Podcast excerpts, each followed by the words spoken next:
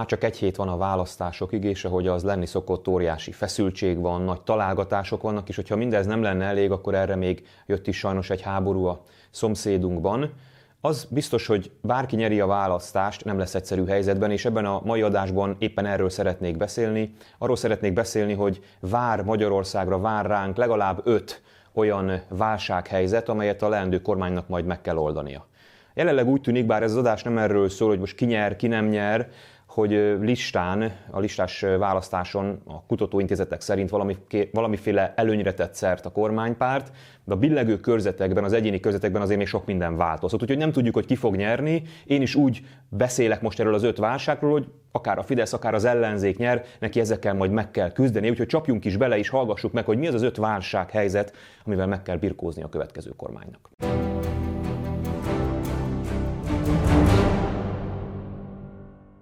Hát kezdjük mindjárt a háborúval, ami ugyan a határainkon kívül zajlik, és hát reméljük, hogy minél hamarabb véget ér, abban meg még inkább reménykedünk, hogy nem terjed túl a mi határainkra is, de ez a háború egész Európát és közte Magyarországot is sokkolta.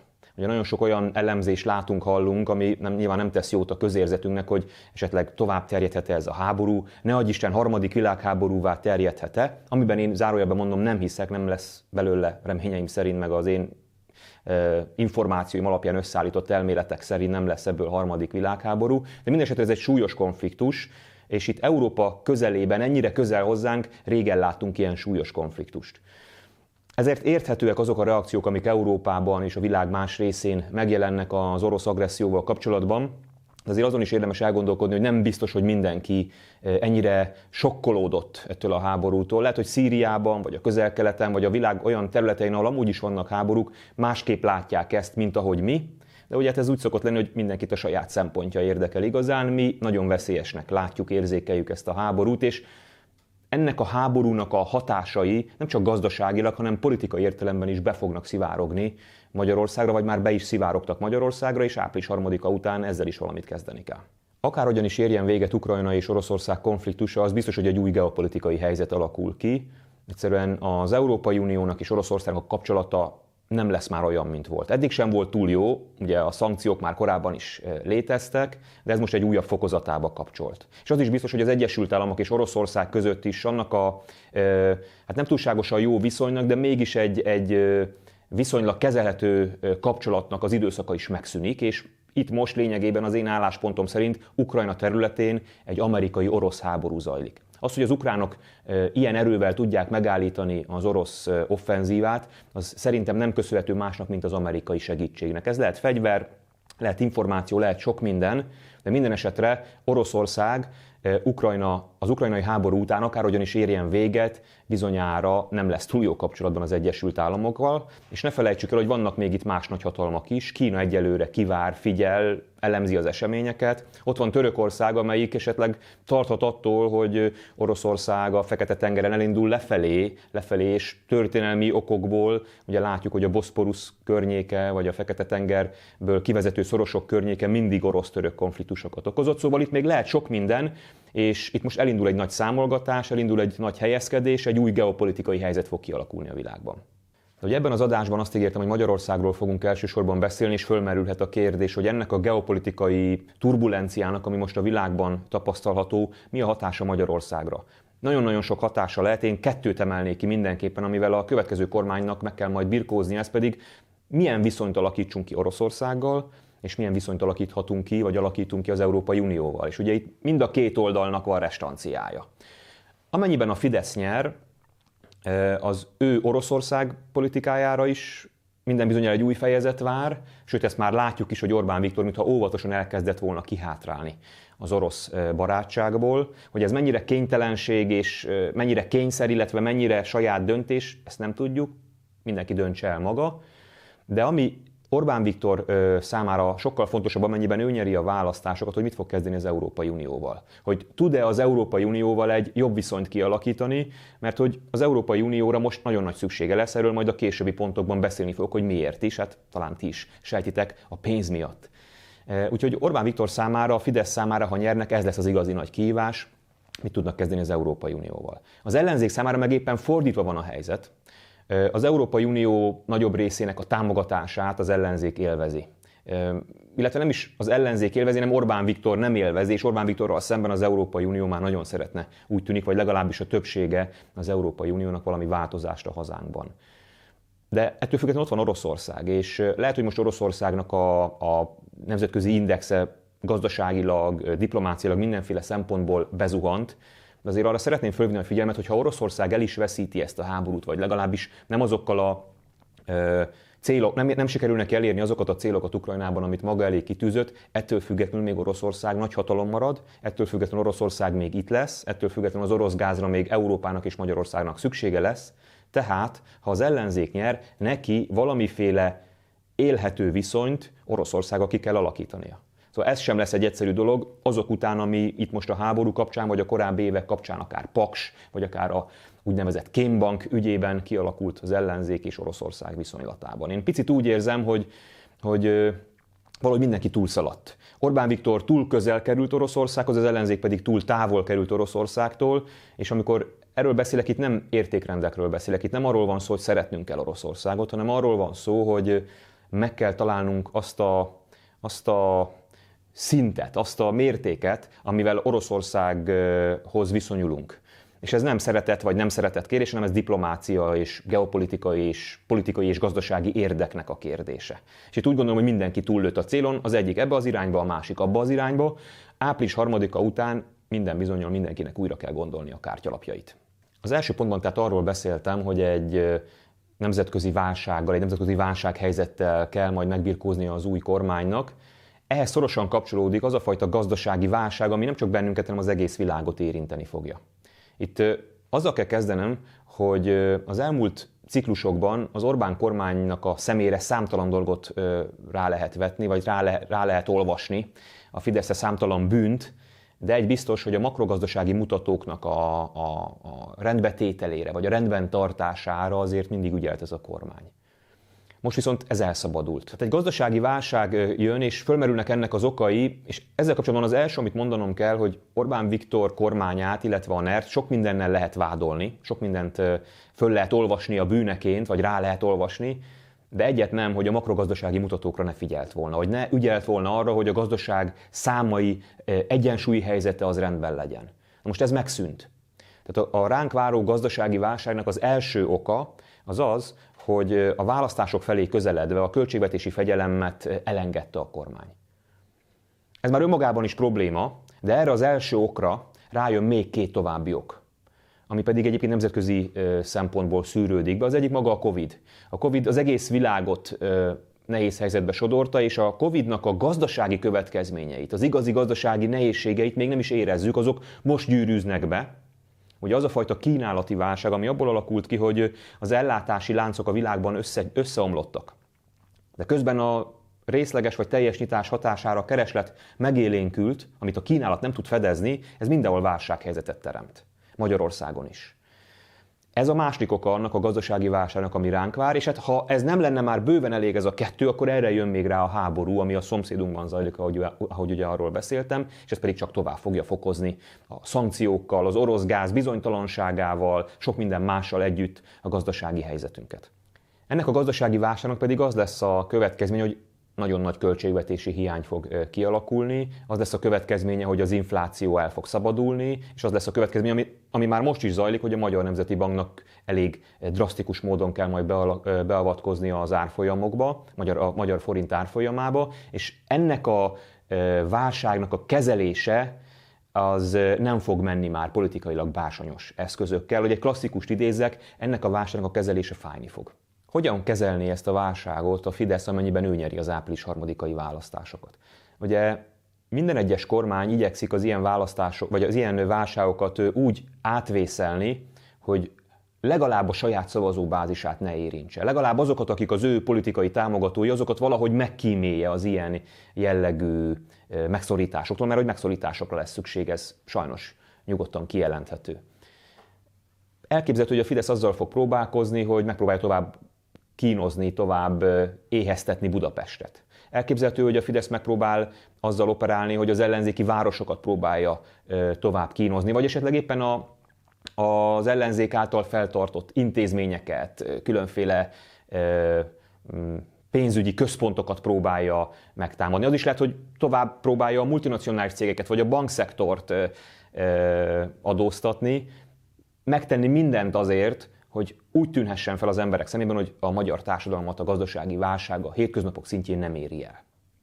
Amennyiben az ellenzék nyer, nyilván ő is megpróbálkozhat egy ilyen lehetőséggel, hogy hogyan tudná a költségvetés hiányát úgy rendbe tenni, hogy a saját szavazóit ez ne bántsa. Ők ne érezzék a mindennapjainkban. Mit tudnak kezdeni az ellenzék? Hát az ellenzéki programból, vagy amit abból ismerünk kiindulva, az egyházaknak a támogatásán kurtítana, a sport támogatásán kurtítana, esetleg a, a fideszes korrupciónak a felszámolására tenne lépéseket, megpróbálná a Fidesz által koncentrált vagyont valahogy visszaszerezni és az államháztartásban tartani. Tehát nyilván az ellenzék is megpróbálkozna ilyenekkel, de amit mondani szeretnék, hogy akár a Fidesz nyer, akár az ellenzék nyer, és akárki próbálja majd meg ezt valahogy e, szeparálni, vagy, vagy, e, vagy elzárni, e, és ennek a megszorításnak a terheit egy-egy rétegre, vagy az ország egy-egy részére korlátozni, nem fog neki sikerülni. Ahogy mondtam, ez a megszorítás olyan mértékű, hogy minden bizonyal fájni fog, és minden bizonyal akárki is nyer, a saját szavazó bázisa is érezni fogja a bőrén, ami pedig hát nyilván további nehézséget fog okozni. És ezzel lényegében el is érkeztünk a harmadik válság területhez. A nemzetközi válság és az ennek nyomán járó gazdasági válság indukálni fog, okozni fog egy szociális válságot is Magyarországon. Ez a szociális válság már most is lényegében zajlik, ugye hatósági árakkal kellett beavatkozni, a, beavatkozni a kormánynak, akár a benzinárakba, akár az élelmiszer árakba. Picit úgy tűnik, vagy az zajlik most, hogy a kormány megpróbál kritikus pontokon mindent megtenni azért, hogy a, az összeomlás, a szociális összeomlást azt április harmadika utánra odázza el. Tehát most lényegében arról szól minden, ami, ami történik, hogy ezt a recsegő, ropogó gazdasági, szociális rendszert lehet-e még tartani április harmadikáig, és utána valahogy nyilván kénytelen lesz akárki is nyer elengedni, de az biztos, hogy egy olyan szociális válság vár ránk, amely a mindennapokban, ahogy azt mondtam az előző pontnál is, érezhető lesz, és innentől kezdve pedig ennek számolnia kell, az adott kormánynak számolnia kell a politikai következményeivel is. És hogyha politikai időzítés és politikai stratégia tekintetében értékeljük ezt a helyzetet, akkor egy nagyon nehéz helyzetbe kerül bárki is, aki kormányra kerül, ugyanis mondhatnánk azt, hogy hát egy négy éves ciklus áll majd az új kormány előtt, akár a NER akár az ellenzék, és hát végül is akkor 2022-ben megcsinálják a megszorításokat, vagy esetleg még 2023-ban az első másfél év nehéz lesz, de aztán 2026-ra szépen ezt majd elfelejtik az emberek, és újra lehet építkezni. Így is történhetne adott esetben, csak van egy probléma, és ez, itt, itt jön be a politikai időzítés és stratégia kérdése, ugyanis 24-ben is lesznek választások.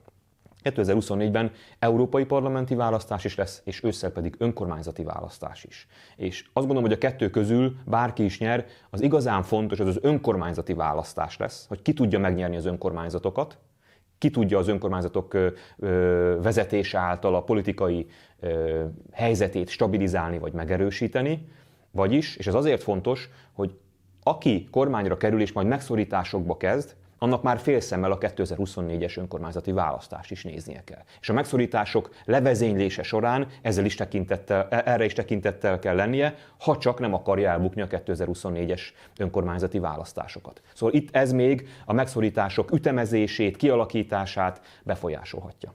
Amit biztosan jósolhatok, hogy bárki is nyer, bárki is nyeri meg a választásokat, és bárki is kerül ellenzékbe ezáltal, a szociális populizmus az ellenzék részéről nagyon fel fog erősödni.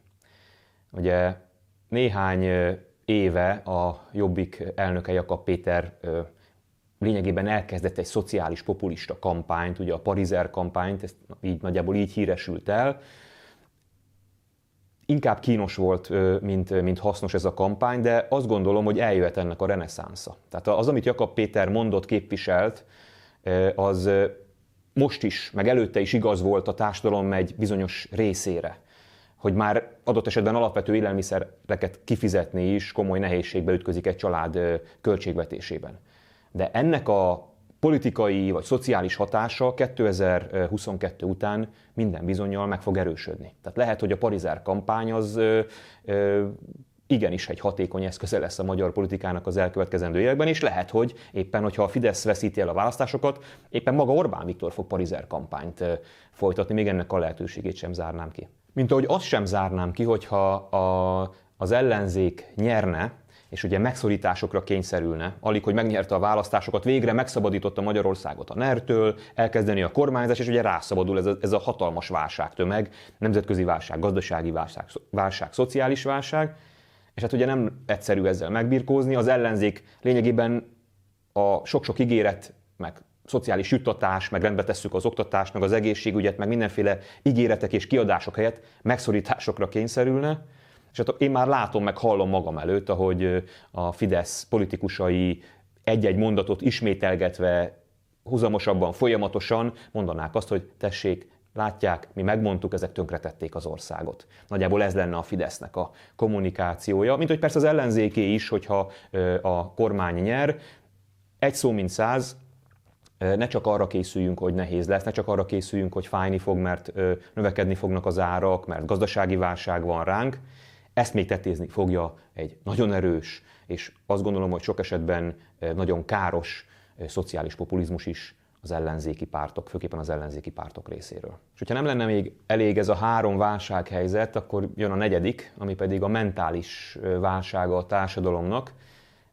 Ugye most már harmadik éve, hogy úgymond jelen van az életünkben a Covid, most éppen nem annyira, de a hírek szerint még, még azért nem ért véget a Covid járvány, korán sem örülhetünk, vagy szabadulhatunk fel tőle, vagy alóla. És hát az a baj, hogy ez a járvány, számtalan kutatás igazolja már, rettenetesen rossz hatással van a mentális egészségünkre és a világ mentális állapotára. Egyfajta depresszív állapotba juttatta a világot. Ugye a pandémiának ráadásul volt egy olyan hatása is, hogy egy világjárvány zajlott, ami önmagában is megterheli az ember idegeit, de ugye erre rátelepülve a média, a közösségi média csak tovább tetézte a bajt, és kialakult egy infodémia, csomó álhír, hülyeség, baromság, túlzás, egy ilyen nagy információs óceánba dobtak bennünket, ahol csupa rossz hírrel, meg csupa félelmetes hírrel kellett szembesülnünk. Ugye ez a, a pandémia egészségügyi kockázatai, meg az infodémiának ez, a, ez, a, ez az információs áradatnak a, a kockázatai okozták, és ilyen újabb fogalmakat kell bevezetni, ugye a pszichodémiát, ami, amiről beszélek most, egy, egy, egy mentális problémát, egy mentális zavart, egy, egy depresszív állapotot az egész világban, és ezen belül Magyarországon is. És ugye, ahogy mondtam, a Covid már a harmadik éve tart, és egy harmadik éve tartja a világot és bennünket is egy ilyen sok állapotban, vagy legalábbis egy ilyen állandó rossz készenléti állapotban tart bennünket. De hogyha visszatekerjük az időt, lényegében 2015-ben már a migrációval elkezdődött ez az állandó készenléti állapot, és ahogy a migráció éppen lecsendesült volna, hát jött a Covid. És akkor most megint egy, belekerültünk egy ilyen sokkolt állapotba, és amikor esetleg már úgy éreznénk, hogy a Covid véget ért, na akkor megjön a háború, és akkor megint belekerültünk egy ilyen sok állapotba. Tehát nem tudom, hogy ki mit érez, de hogy 2015 óta mint hogyha az egész világ kezdene szétesni, vagy legalábbis az ember ezt érzékeli az otthonában, ezt kapja a hírekből, ezt érzékeli a politikai vitákból, vagy akár a saját tapasztalataiból is, és azt gondolom, hogy 7 éven keresztül állandó nemzetközi válságban élni, legyen ez migrációs, vírusveszély, vagy éppen háború, nem egyszerű, és megterheli az embereknek az idegeit, pláne egy olyan társadalomnak terheli meg az idegeit, akik, amelynek amúgy sem voltak jók az idegei, ezek pedig mi vagyunk a magyarok. Szóval itt vagyunk mi magyarok, akik mindenféle világstatisztika szerint nem csak a fizikai, hanem a lelki egészség tekintetében is nagyon ramagy állapotban vagyunk már jó ideje. Már a migráció előtt is ebben az állapotban voltunk. Aztán jött a migráció, jött a Covid, jön most ez a háború, és, és azt látjuk, hogy ezek a szituációk mondjuk egy egészséges társadalmat általában összerántanak, hogy, hogy hát nagy, nagy a baj, most fogjunk össze és, és valahogy oldjuk meg, valahogy éljük túl ezt a szituációt. Mi sem bizonyítja jobban a lelki állapotokat, hogy mi még erre is képtelenek vagyunk. Tehát, hogy még a szakadék szélén sem tudunk ö, egymásra vigyázni, vagy a másikra vigyázni, vagy, vagy magunkra vigyázni, hanem még a szakadék szélén is birkózni kezdünk. És hát nyilván ennek az szokott lenni a vég, hogy mind a ketten belezuhanunk a szakadékba, vagy mind a hányan, akik ott birkózunk. De ami itt most ebből a szempontból fontos, az az, hogy akárki is kerüljön kormányra, azzal kell számolnia, hogy lesz egy idegileg elfáradt, depresszív, frusztrált és ebben a tekintetben agresszívvé, könnyen tehető vagy könnyen válható társadalomra. Egy, ezzel a társadalommal kell majd valamit, mit, valamit kezdeni, ezzel a társadalommal kell megértetni a megszorításoknak a fontosságát, vagy az elkerülhetetlenségét, ezzel a társadalommal kell átélni az elkövetkezendő válságos éveket, úgyhogy hát ez szintén egy olyan feladat lesz, ami bárki is kerüljön kormányra, nagyon nehéz próbatételi elé állítja majd. És ezzel elérkeztünk az ötödik válsághelyzethez, ami a mentális problémákból szorosan következik, és ehhez szorosan kapcsolódik, ez pedig nem más, mint a társadalmi válság, a társadalmi, illetve politikai válság, az a megosztottság, ami könnyen elfajulhat. Ugye a választási narratívákat, ha megnézzük egyik vagy másik oldalon, akkor azt találjuk, hogy mindenki lényegében végítéletnek tekinti április harmadikát. Tehát vagy a mennyország, vagy a pokol. Amennyiben az adott oldal nyer, akkor Mennyország, amennyiben a másik oldal nyer, akkor pedig a pokol. Ugye mindenki így magyarázza a maga tekintetében. Ugye a kormány azt mondja, hogy itt az utolsó lehetőség, hogy végre megszabaduljunk Gyurcsány Ferenctől, itt az utolsó lehetőség, hogy végre megszabaduljunk ettől a nemzetáruló baloldaltól. Aztán persze ez minden egyes választás előtt így volt, a Fidesz megnyerte, és mégsem szabadult meg soha Gyurcsány Ferenctől, sőt, én itt zárójelben megjegyzem, hogy ha, hát ha valakire igazán számít szerintem a NER, hogy, hogy minél tovább maradjon a politikában, akkor az pontosan Gyurcsány Ferenc. De ugye így van a másik oldalon is.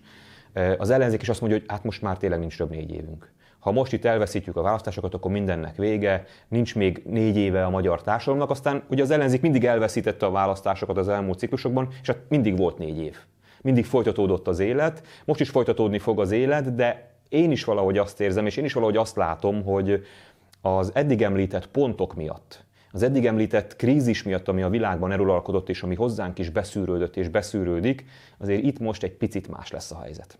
Akár ki is fog nyerni, minden bizonyal a vesztes fél tüntetéseket fog szervezni a választások után. Ha a NER nyer, akkor az ellenzék, ha az ellenzék nyer, akkor a NER. És a kérdés, ami fölmerül, és amire szerintem mindenki kíváncsi, vagy ami, amitől mindenki kicsit aggódik, hogy akárhogy is alakul az április harmadikai voksolás, az utána jövő tüntetések, ugye a fél ország letargiába fog kerülni.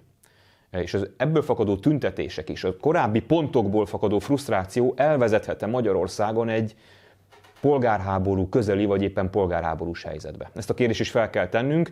Én erre a kérdésre általában azt szoktam mondani, hogy nem. Hogy Magyarországon vannak társadalmi indulatok, Magyarországon hideg polgárháború zajlik évtizedek óta a politikában, de hála Istennek a magyar társadalomban azért nincs benne a polgárháborús, tehát a fizikai atrocitásig elfajuló polgárháborús lehetőség. Én azt gondolom, hogy 2022 után sem valószínű, tehát ez legyen a jó hír, már amennyiben igazam van. Én úgy gondolom, hogy talán idáig nem fognak elfajulni a dolgok, de, de és akkor a mondatnak van egy másik fele is, ha bármikor is közel kerülhetünk ilyen szituáció, az szerintem az elmúlt évtizedeket tekintve, az most van. Amennyiben a Fidesz nyer, akkor kisebb valószínűségét látom annak, hogy az indulatok elfolyuljanak, méghozzá amiatt, mert az ellenzéki oldalon, az ott ellenzéki szavazóbázisban nem látok ilyen jellegű potencialitás, vagy ilyen jellegű erőt. Hála Istennek egyébként hozzáteszem. Az ellenzék tiltakozásai nagyobb rész Budapestre fognak korlátozódni, és megfelelő eszközök, megfelelő erőforrások nélküli tüntetések lesznek, tehát egy társadalmi düh, egy társadalmi indulat fog megjelenni az ellenzéki tüntetéseken, és nem több. Amennyiben viszont az ellenzék nyer, és a Fidesz kerül úgymond ellenzékbe, tehát fordul úgymond a kocka, és esetlegesen az új kormány akár még az alaptörvényhez is hozzányúl, ne adj Isten, feles többséggel, tehát nem is kétharmaddal legitim módon, hanem egy ilyen feles többséggel, akkor azt viszont már el tudom képzelni, hogy ha fordulna a kocka, és az ellenzék nyerné a választásokat, akkor a Fidesz a maga erőforrásainak a birtokában, ugye a, a NER-nek az a kormányváltást is túlélő erőforrásainak a birtokában, különösen akkor, hogyha az ellenzék az alaptörvényhez is hozzányúl mondjuk feles többséggel, és nem kétharmaddal, akkor kialakulhatnak olyan utcai események, amelyek akár hasonlatosak a 2006-os eseményekhez. E, és akkor abban az esetben el tudom képzelni, hogy akár a 2006-os e, utcai tüntetéseknél, a rendőrökkel való összecsapásoknál is súlyosabb e, polgárháború közeli állapotok alakulnak ki Magyarországon, amit mindenképpen el kellene kerülni, és én ezúton is arra kérek mindenkit bármelyik oldalon is, hogy, hogy akárki nyer, a világ nem fog véget érni. Nyilván nagyon-nagyon nehéz lesz megélnie bármelyik oldalnak a vereséget, ezt erről beszéltem, mindenki úgy érzi, hogy itt most valami apokaliptikus pillanat előtt állunk, de ez nem igaz, ez egy buborék, ez egy illúzió, és ez a buborék és az illúzió sajnos veszélyes. Veszélyes, mert arra sarkalhat valakit, hogy, hogy teljesen kilátástalannak élje meg a saját helyzetét és, helyzetét, és úgy gondolja, hogy ebben a kilátástalanságban már semmilyen más eszköz nem marad, csak az erőszak. És ettől meg kellene óvni Magyarországot, pont nem csak azért, mert ez önmagában is már baj, és önmagában is rossz, hanem pont azért, hogy amiről eddig beszéltem, hogy tele van a világ válsággal, tele van a világ nehézséggel, Magyarország előtt elképesztően nehéz kihívások vannak és sorakoztak föl. Magyarországon szociális válság várható, ami már önmagában frusztráltá tesz majd nagyon sokakat, és nagyon sokunkat. Erre a helyzetre még rátenni egy lapáttal, az azt gondolom, hogy talán az egész 21. századunkat romba döntheti. Tehát kialakulhatnak olyan jellegű sebek, amiket adott esetben erőszakkal még tovább mélyítünk, eh, amit nem biztos, hogy be tudunk gyógyítani. Úgyhogy, úgyhogy én arra kérem magunkat, magamat, benneteket, mindenkit, hogy a vigyázó szemeinket azért a 20. századra vessük, ahol, ahol az ilyen szituációkban az ilyen történelmi szituációkban nem tudtunk megállni, és egymásnak is ugrottunk, és egymásnak is rontottunk, és egymás vérét is vettük, vagy venni akartuk, ezt mindenképpen el kellene kerülni 2022 után, bárhogyan is alakul a választás, és bárhogyan is alakulnak azok a válságok, amelyek ránk várnak. Úgyhogy nehéz időszak vár ránk, és már a választások végét várja szerintem mindenki, én legalábbis nagyon. Jó lenne most már április 4-én lenni, és legalább tudni, hogy most pontosan mi van, és akkor azt szerint tovább gondolkodni a világról. És amit most mondani fogok, az nagyon ütemtelen egy héttel a választások előtt, én ezzel tisztában vagyok, hiszen pontosan arról szól az utolsó egy hét a választásokon, hogy a két oldal még utolsó nagy erőfeszítéseket tesz arra, hogy a másikat e, meggyengítse, hogy a másikat maga alá gyűrje. Nyilván ez a választások logikája, ezzel én nem akarok e, vitába szállni, de ezzel ellentétben, vagy emellett én azért arra kérném azokat, akik, akik egy picit képesek ezen a választási háború vagy választási vitán felülemelkedni, hogy, hogy már most kezdjék el a hidak építését. Tehát most amit kérek, az nagyon szentimentális és, és szinte nevetséges, de én arra kérem magamat, magunkat, benneteket, hogy akármelyik oldalon is vagytok, hogy, hogy már most, még a választások előtt kezdjetek el beszélgetni olyan ismerőseitekkel, barátaitokkal, rokonaitokkal, aki a másik oldalon áll építsünk még minél több hidat, hogy amikor a választás megtörtént, és amikor majd az ország eh, egyik fele a kardjába dől, akkor, akkor, akkor azért legyen minél több olyan társadalmi élményünk, amely arról szól, nem arról szól, amit majd érezni fognak sokan, hogy vége a világnak, hanem arról szól, hogy történt egy választás, valaki megnyerte, valaki elveszítette, és az élet megy tovább, és nekünk pedig eh, magyarként, magyar társadalomként, magyar nemzetként arra kellene törekednünk, hogy eh, megoldjuk azokat a feladatokat, amik előttünk állnak. Nem véletlenül az a mi alapítványunknak a neve, hogy második reformkor alapítvány. A 19. század sem volt egyszerű, ott is nagyon sok háború volt, meg forradalmak voltak, meg, meg különféle társadalmi változások. Mégis akkor a magyar társadalom egy része képes volt arra, hogy közös ügyeket találjon, olyan közös ügyeket, ami oldaltól függetlenül lelkesítette a magyar embereket. Tudom, hogy ez most, ahogy mondtam, teljesen ütemtelen, szinte már a naivitás határait súrolja, vagy már jócskán túl is van azon, de mégis erre kérlek. Kérem azokat, akik erre fogékonyak, vagy akik látnak ebben fantáziát, hogy próbáljunk meg felülemelkedni ezen a, ezen a hangulaton, és próbáljunk meg esetleg egy más szemszögből, egy más megvilágításból rátekinteni arra, ami ránk vár, mert nagyon nehéz lesz. És hogyha nagyon nehéz lesz, akkor nekünk nagyon nehéz eh, erőfeszítéseket kell tennünk, esetben magunkon és magunkban arra nézve, hogy le tudjuk győzni majd ezeket a kihívásokat, ezeket az akadályokat, és esetleg itt 2025 felé közeledve, a reformkor 200. évfordulója felé közeledve, mondhassuk azt, hogy talán van még remény a második reformkorra. Én ennek a reményében köszönök el tőletek, és köszönöm a figyelmeteket. Súlyos témákról beszélgettünk, de remélem sikerült azért egy kis optimizmust is belecsempészni így a végébe. Sziasztok! Amennyiben tetszett az adás, akkor mindenképpen iratkozz fel a YouTube csatornánkra, amennyiben még nem tetted meg. Ha szeretnéd a vitát tovább folytatni, vagy szeretnél beszélgetni ezekről a kérdésekről másokkal velünk, akkor a Pegapol oldalán keres bennünket, ha pedig a vlog működését szeretnéd támogatni, akkor pedig a Patreon oldalamon találkozunk.